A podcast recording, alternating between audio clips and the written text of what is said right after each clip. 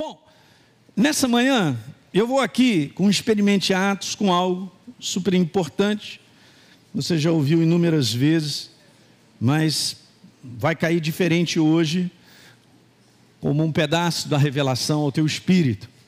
Deixa eu falar um pouquinho nessa manhã, nesse tempinho que me resta, aleluia, vivendo com uma mentalidade renovada. Mentalidade renovada, gente, é um processo diário. Não é algo assim, não, eu passei pela escola, uhul, tal. Você vai ter que continuar todo dia renovando a tua mente no poder vivo da fundamentação da obra da cruz. Ontem, por exemplo, eu estava lendo o capítulo 10 de Hebreus. E eu fui extremamente abençoado com detalhes que até então não havia percebido. E eu fui grifando lá aqueles detalhes. Eu estou até preparando depois uma mensagem para a gente falar sobre isso, baseada em Hebreus capítulo 10. Quantas vezes eu já li Hebreus 10? Inúmeras vezes, você também. Ok? Mas é a ação viva do Espírito Santo em cima dela. Quinta-feira eu estava falando sobre isso. Olha, se você não assistiu a reunião de quinta-feira, assiste lá. Acho que o título é alguma coisa tipo renovo, né? O Marcinho colocou lá, o Carlinhos, sabe qual é? Renovo renovo do alto. A importância do Espírito Santo me mostrando algo que de repente eu não vi ainda. E é assim mesmo, a gente vai acrescentando uma revelação em cima de uma verdade que de repente já está ali no meu coração. Mas isso vai enraizando em você e na tua vida, vai te fortalecendo mais ainda. Eu quero ler então uma passagem de Isaías, no capítulo 55, verso 7, que o ímpio abandone o seu caminho e o homem mau, os seus pensamentos. Ele deve se voltar para o Senhor, que terá misericórdia dele. É verdade? O nosso Deus é Deus de misericórdia? Quando nós o buscamos, ele deve se voltar, e essa palavra esse conteúdo de conversão, mudança de sentido. Não é não? Eu ia pegar a 116 para São Paulo, mas então agora eu pego a BR-101 e vou para Campos. Completamente oposto. Norte e sul. Pois ele dá de bom grado o seu perdão. Maravilha. Olha o próximo verso 8. Pois os meus pensamentos, disse Deus. Quem Deus é, é isso aqui. Ele é a palavra viva.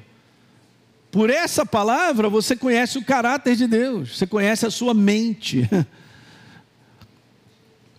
A mentalidade de Deus está aqui. Muito legal. Então, pois os meus pensamentos, igreja, não são os pensamentos de vocês. Eu sempre acrescento algo, porque há muitos anos atrás eu já ouvi pessoas dizendo e falando isso publicamente, de que a gente não alcança os pensamentos de Deus. Por quê? Porque os meus de Deus são mais altos. Não, não é isso, cara. Eu quero te falar que os pensamentos de Deus, eles são mais nobres, mas o desejo de Deus é que nós o conheçamos. Os meus pensamentos são meramente humanos, mas eu quero dele na minha vida, que alguém diga glória. Então, aí está escrito: pois os meus pensamentos não são de vocês, ali a tua maneira de pensar, a tua mentalidade, nem o seu caminho são os meus caminhos. Mas a maneira de Deus pensar que é a sua palavra e o caminho que ele aponta é bênção de cima a baixo. Hã? Não tem como dar errado. Daí então a gente vê no Novo Testamento o apóstolo Paulo dizendo em Romanos 12, 1, que nós devemos apresentar o nosso corpo como sacrifício vivo, santo e agradável a Ele, que é a nossa consciência racional de nós estarmos buscando, eu sou um ser vivo, eu busco a Deus. E depois no 12 ele dizer exatamente isso, ali, não se molde ao padrão desse mundo de pensar. Ok? A atmosfera que gera escravidão ou liberdade está na maneira de pensar. A atmosfera desse mundo de pensamentos libertadores só vem do céu e de Deus. Mas a atmosfera de pensamentos que geram depressão, angústia, tristeza, derrota, insegurança, medo, é do inferno. E o que ele mais faz sobre a face da terra é essa influência, que a gente vai falar um pouquinho. Então, Aline, não se molde, cara. Você não permita que a maneira desse mundo governe a tua vida, mas faz o seguinte: essa é uma palavra importante, porque a palavra metamorfose é transformação mesmo de um ser para um outro completamente diferente. Pela renovação da tua mente, obviamente, com a palavra, para que você então seja capaz de experimentar o que é bom, agradável e perfeito. É legal demais isso. Essa mesma palavra é que se encontra em 2 Coríntios, anote aí, no capítulo 3, no verso 18. É de glória em glória que vocês são transformados, de etapa em etapa vocês vão sendo transformados. Gente, a transformação da palavra na nossa vida é sempre para melhor. Que alguém diga aleluia. Rapaz, você vai ficando mais parecido com Jesus, não é só uma aparência física, não. É só uma questão dos teus olhos brilharem, vão brilhar, mas é o teu comportamento e o meu vão mudar. As nossas atitudes, a maneira da gente falar vai mudar. Aleluia! Então ninguém segue a Deus sem mudar a sua mentalidade. Ninguém.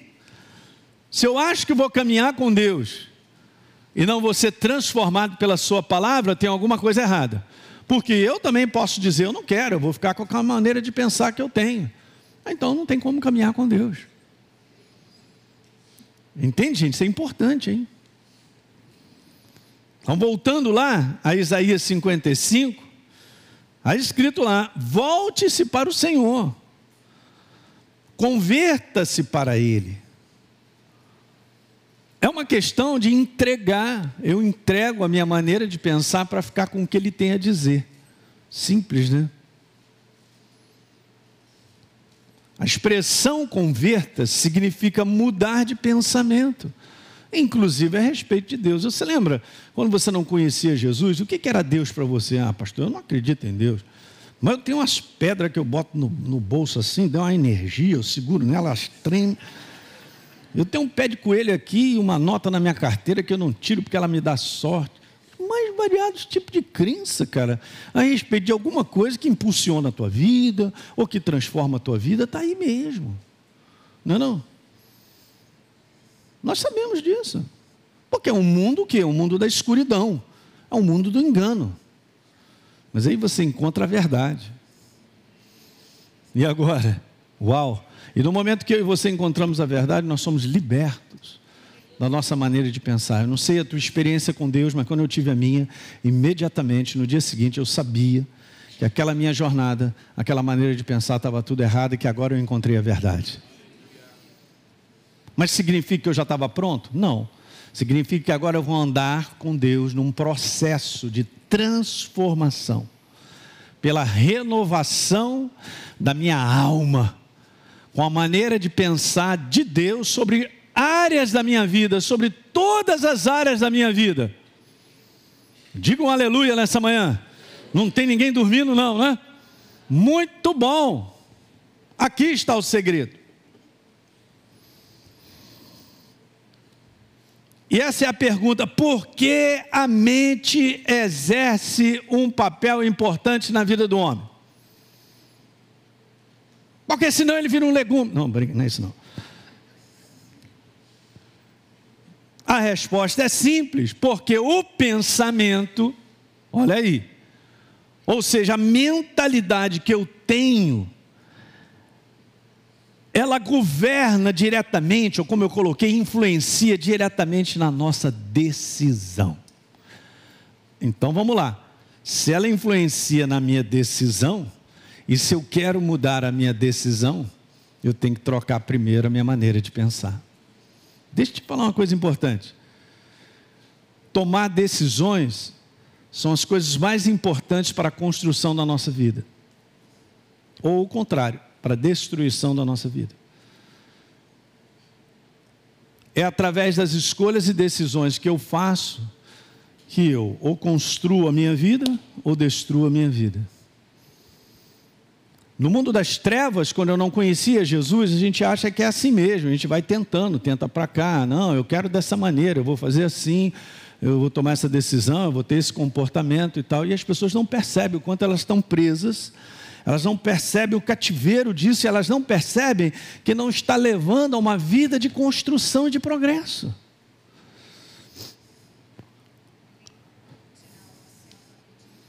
Vamos tirar um, um acento de influência que não existe mais na nova ortografia. Influencia diretamente na sua decisão.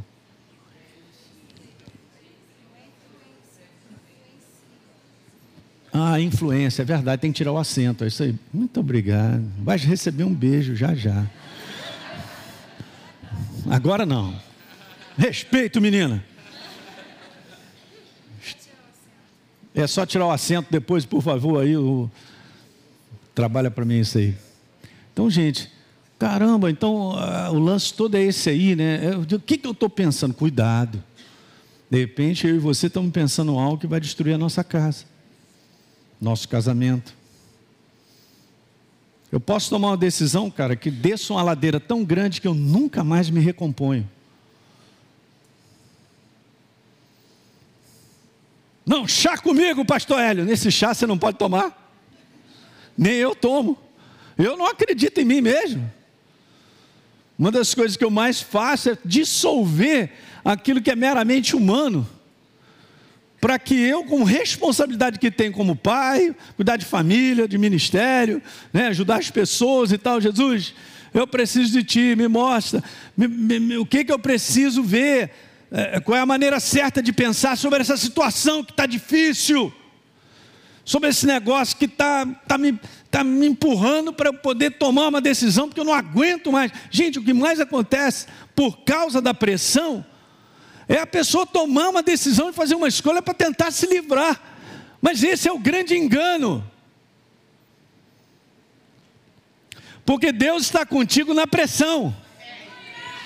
E se eu e você tivermos que aguentar a pressão, vamos ter que aguentar. Mas pastor Hélio, uhul, gostei aí. Mas eu não gosto disso, eu também não. É difícil você viver ali tomando pedrada e não se movimentar para errar. É difícil você ficar debaixo de uma situação que até pessoas estão do seu redor dizendo: você não vai fazer nada? Nossa, olha o inferno usando boca de todo mundo, né? Fala Deus nessa manhã, aleluia. É, não, pastor, mas eu já, já hoje eu já vim para cá e eu já vou sair daqui essa semana. Pensa duas vezes se você vai falar. Pensa duas vezes se nós vamos fazer isso. Se realmente essa é a direção de Deus. Para esse pastor, eu estava conversando algumas coisas com ele, depois eu mandei, porque eu senti no meu coração de mandar um versículo. E você já conhece esse verso. Vá lá comigo no Salmo 110, nós vamos ler o verso primeiro. No Salmo 110 está escrito: Diz o Senhor ao meu Senhor assenta-te à minha direita, até que eu ponha os inimigos debaixo dos teus pés. Duas coisas super importantes que eu recebi com revelação, e aí tem várias camadas. A primeira delas é uma palavra profética para o Senhor, o Rei da Glória, Jesus. Tanto é que no livro de Hebreus é citado exatamente esse verso falando sobre o sacrifício de Jesus. E depois ele assentou à destra de Deus. Mas olhem para mim agora, todo mundo já grifou aí? até que Deus coloque debaixo dos teus pés. Então agora preste atenção no que eu vou te dizer. Nós estamos em Cristo Jesus. Em Efésios capítulo 2 diz que nós estamos assentados em lugares celestiais em Cristo Jesus. Se Jesus sentou à destra de Deus, eu estou nele. Porque nós somos o corpo dele. Não, pastor Eli, isso não dá para pegar com a cabeça. Claro que não, é pela fé. Deixa o Espírito Santo te revelar algo. No mundo do espírito, essa é a nossa posição, assentados em lugares celestiais em Cristo. Nele é o meu lugar, eu estou sentado lá, um lugar de vitória. Por que, que então eu vou ficar com o inimigo? Vem cá lutar comigo, Elinha, estou te chamando, vem se tu é macho. É assim que ele faz. Não, é não, e aquele negócio que a gente fica doido para sair desse lugar para ir lá tentar resolver a situação. Quando na verdade, presta atenção, é Deus quem vai colocar os nossos inimigos debaixo do nosso pé. Você sabia que está escrito que a vingança pertence ao Senhor? É Ele quem julga a tua causa e a minha. Não, eu não estou aguentando essa pressão. Aguenta. Eu falei a quinta-feira, você tem que ouvir a mensagem. Eu falei sobre esse conteúdo de renovar. Deus te renova. Ele te fortalece para que eu e você possamos suportar. Porque isso gera algo muito bom na nossa vida, perseverança. Tende por motivo de toda alegria o passar por várias provações, porque a provação da tua fé lhe produz perseverança e te faz um homem melhor. Amém, mas eu vou. Dá um amém suave, mas vai. Não abre mão. Eu não tenho como no mundo do espírito vencer as trevas porque simplesmente eu quero. E eu já não aguento mais, eu já estou. E quer saber? Eu vou decidir isso, eu vou fazer aquilo outro e tal, eu vou acabar com a minha vida. Enquanto eu não decido algo, nada acontece, o inferno não pode me dirigir enquanto eu não decidir. Rimou.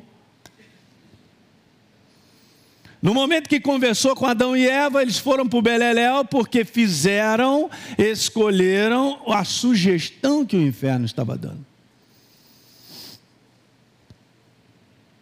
Eu amo ministrar sobre esse assunto. Sabe por quê, gente? Porque aqui está o âmbito da tua vida entre você progredir e você regredir. Por que, que a maior parte da igreja não vê resultados tremendos? Porque elas não aprenderam sobre isso. Mas para isso, eu tenho que entregar a minha maneira de pensar para ele e falar assim: não a minha, mas a sua. Eu tenho que me submeter para entender que o que ele tem a me dizer é melhor para mim. Então eu recolho e não vou fazer a escolha que eu quero. É alguém diga glória a Deus.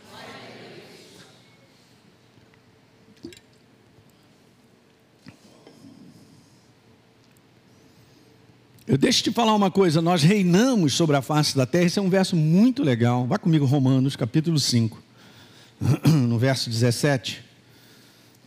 Romanos, capítulo 5, anote aí, hein, que não está aqui na tela. Perdão, é, deixa eu ver, uh, não, não, não, é 17. Então, Paulo está fazendo a comparação de Adão e Jesus. O primeiro Adão, é o primeiro Adão, o Adão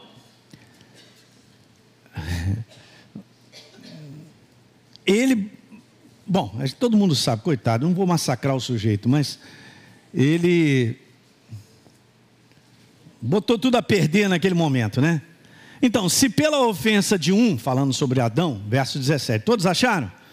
Vamos embora, canetinha, lápis. Se pela ofensa de um e por meio de um só reinou a morte, ele, ele abriu a porta para nós recebermos essa herança a herança de uma natureza decaída, pecadora, ligada ao inferno. Muito mais os que recebem o quê? A abundância da graça e o dom da justiça, através de quem, gente? Fala aí. De Jesus, o Rei da Glória, a obra que ele fez, libertadora. Agora grifa aí com maior detalhe, uma outra caneta, uma outra cor. Reinarão em vida por meio de um só, a saber, Jesus. Nós reinaremos através dele, através dele como, pastor? Através da maneira dele pensar, do que ele tem a me dizer e eu escolher com base no que ele me mostra. Reinarão em vida, é mesmo?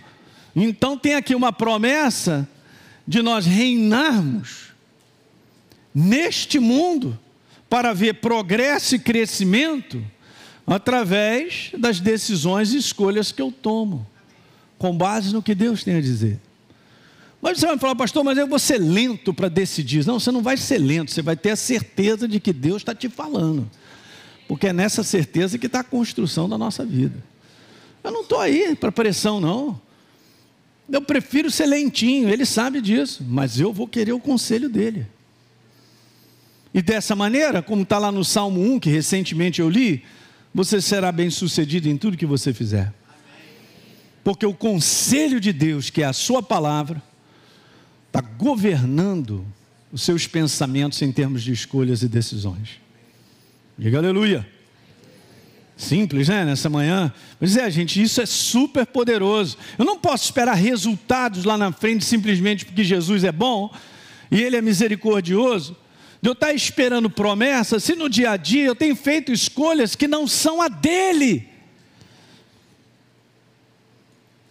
Essa é a grande ilusão que a igreja não acorda, ela está tomando decisões, ela está fazendo escolhas que são afastadas da maneira de Deus pensar principalmente na área de relacionamentos, de comportamentos relacionais. O mundo está mais odioso, o mundo está mais na revolta, está mais, tá mais a inimizade está ganhando espaço, isso tende a entrar dentro do coração da igreja. Jesus falou sobre isso em Mateus 24. Ontem mesmo, lendo 1 Coríntios 11, e Paulo dizendo: vocês vão participar da Santa Ceia, por isso está no meio de vocês muitos fracos, doentes e, e, até aqueles que, que morrem. Por quê? Porque era uma bagunça só, era uma desunião, era uma briga danada, era uma divisão naquela igreja. Pô, mas a igreja tinha dons espirituais, eu sou o cara. É mesmo? Mas trata mal sua esposa? Você é o cara para mim? Tu é um cara de pau, meu filho. Estou nem aí para dons. Deus usa eu e você, perfeito, imperfeito, imperfeito, Ele, ele usa. Só para dizer assim, não tem nada a ver contigo, sou eu que te uso. hum, magoei. Magoou, aprenda. Nós éramos imperfeitos e pecadores e Ele morreu por mim porque Ele me amou e eu estou achando que eu sou o cara. Só porque sou usado nos dons, é mesmo? A marca do céu é o fruto do Espírito, anote isso. A marca do céu é o fruto do Espírito. Ser operado com os dons é necessário e Deus continuará usando. Você chega em Mateus capítulo 7, você vê uma declaração que assusta a mim. Onde Jesus, os caras chegam e falam: Jesus, mas em teu nome expulsamos demônio, curamos enfermo, fizemos isso e aconteceu. Meu Deus, os dons estavam fluindo. O que, que é aquilo? É muito poder. Aí Jesus falou assim: Eu não conheço vocês. Eu não estou entendendo, Jesus. Eu não conhece? É, sabe o que Jesus coloca lá? Vocês fiquem longe de mim, porque vocês praticam a iniquidade. A palavra iniquidade é você viver fora do padrão da verdade. Então, que padrão eu vou viver? Acabamos de ler, o padrão do mundo. O padrão da mentira, o padrão da imoralidade sexual. Fala aí para mim. Do adultério, da prostituição, do roubo, dando um jeitinho, isso aí. Uma vez eu já contei isso, o Espírito Santo falou meu coração, eu estava num, num trânsito, estava vendo ali, meu Deus, só carro importado e tal. Não é que eu fico com os olhos porque eu estou querendo ter um, não é nada disso. Aquela impressão veio ao meu coração, o Espírito Santo, e fica tranquilo, hein, que a maior parte dessa riqueza é tudo ilegal.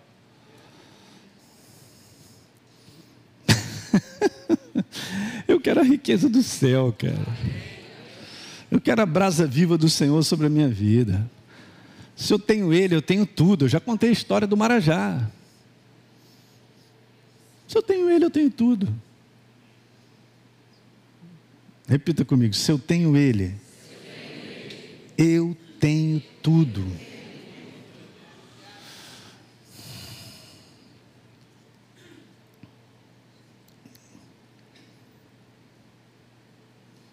Eu quero mostrar esse desenho e a gente vai terminar aqui nessa manhã. E a gente ao longo da semana ainda vai dar um gostinho aí da escola Atos aí, de tantas coisas, cara. E vão modificar a nossa vida para sempre, que agora eu tenho consciência.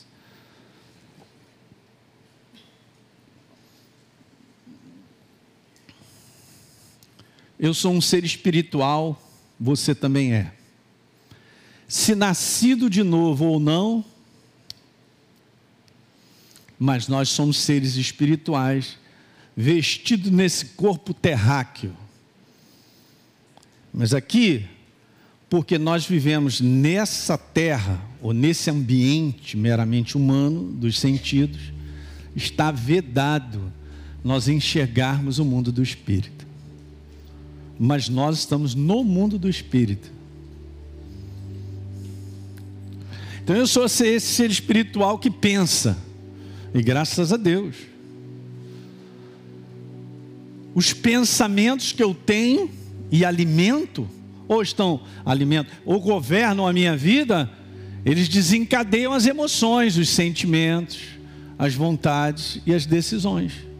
Então ninguém toma uma decisão do nada. Ninguém acorda e vai lá e faz. Não, já vem pensando. Até mesmo sobre o pecado é assim. Chegou o tentador para Adão e Eva dizendo algumas coisas, promovendo. E aí aquilo ali gerou, aquilo, ah, gostei, boa ideia e tal. Eu olhei a árvore, hum, que coisa boa. Já era. Já era. Então, pensar é importante para nós, óbvio. Mas pensar de acordo com o que Deus me mostra. Eu estava lendo aqui Romanos capítulo 12. Vá comigo, vamos terminar com esse texto.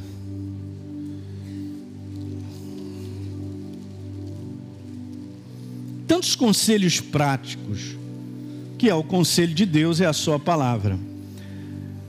Então, no verso 12 de Romanos 12, 12, está escrito assim: Elinho, se regozije na esperança. Faz o seguinte, eu estou te falando, ó, olha as escolhas que a gente tem que fazer.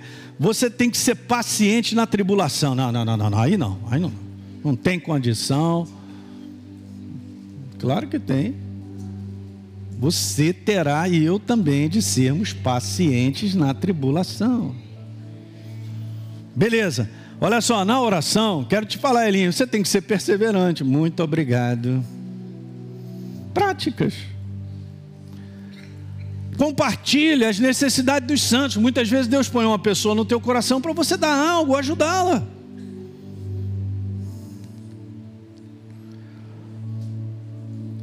Praticai a hospitalidade. Bom, agora vai melhorar, quer ver? Abençoa aquele que te persegue. Aí não, aí, aí não dá, aí é demais. Aí, não, vou embora. Fechei a Bíblia.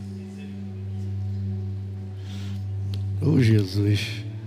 Essa não é a maneira humana de pensar, não é a maneira do mundo pensar. Que alguém diga amém aí. Claro, porque a maneira de Deus é a vitoriosa é que faz com que eu e você reinemos sobre a face da terra. Vamos reinar. Abençoa os que te perseguem, Elinho, abençoa, não amaldiçoa, não. Fala, se alegra com aqueles que se alegram, chora com os que choram.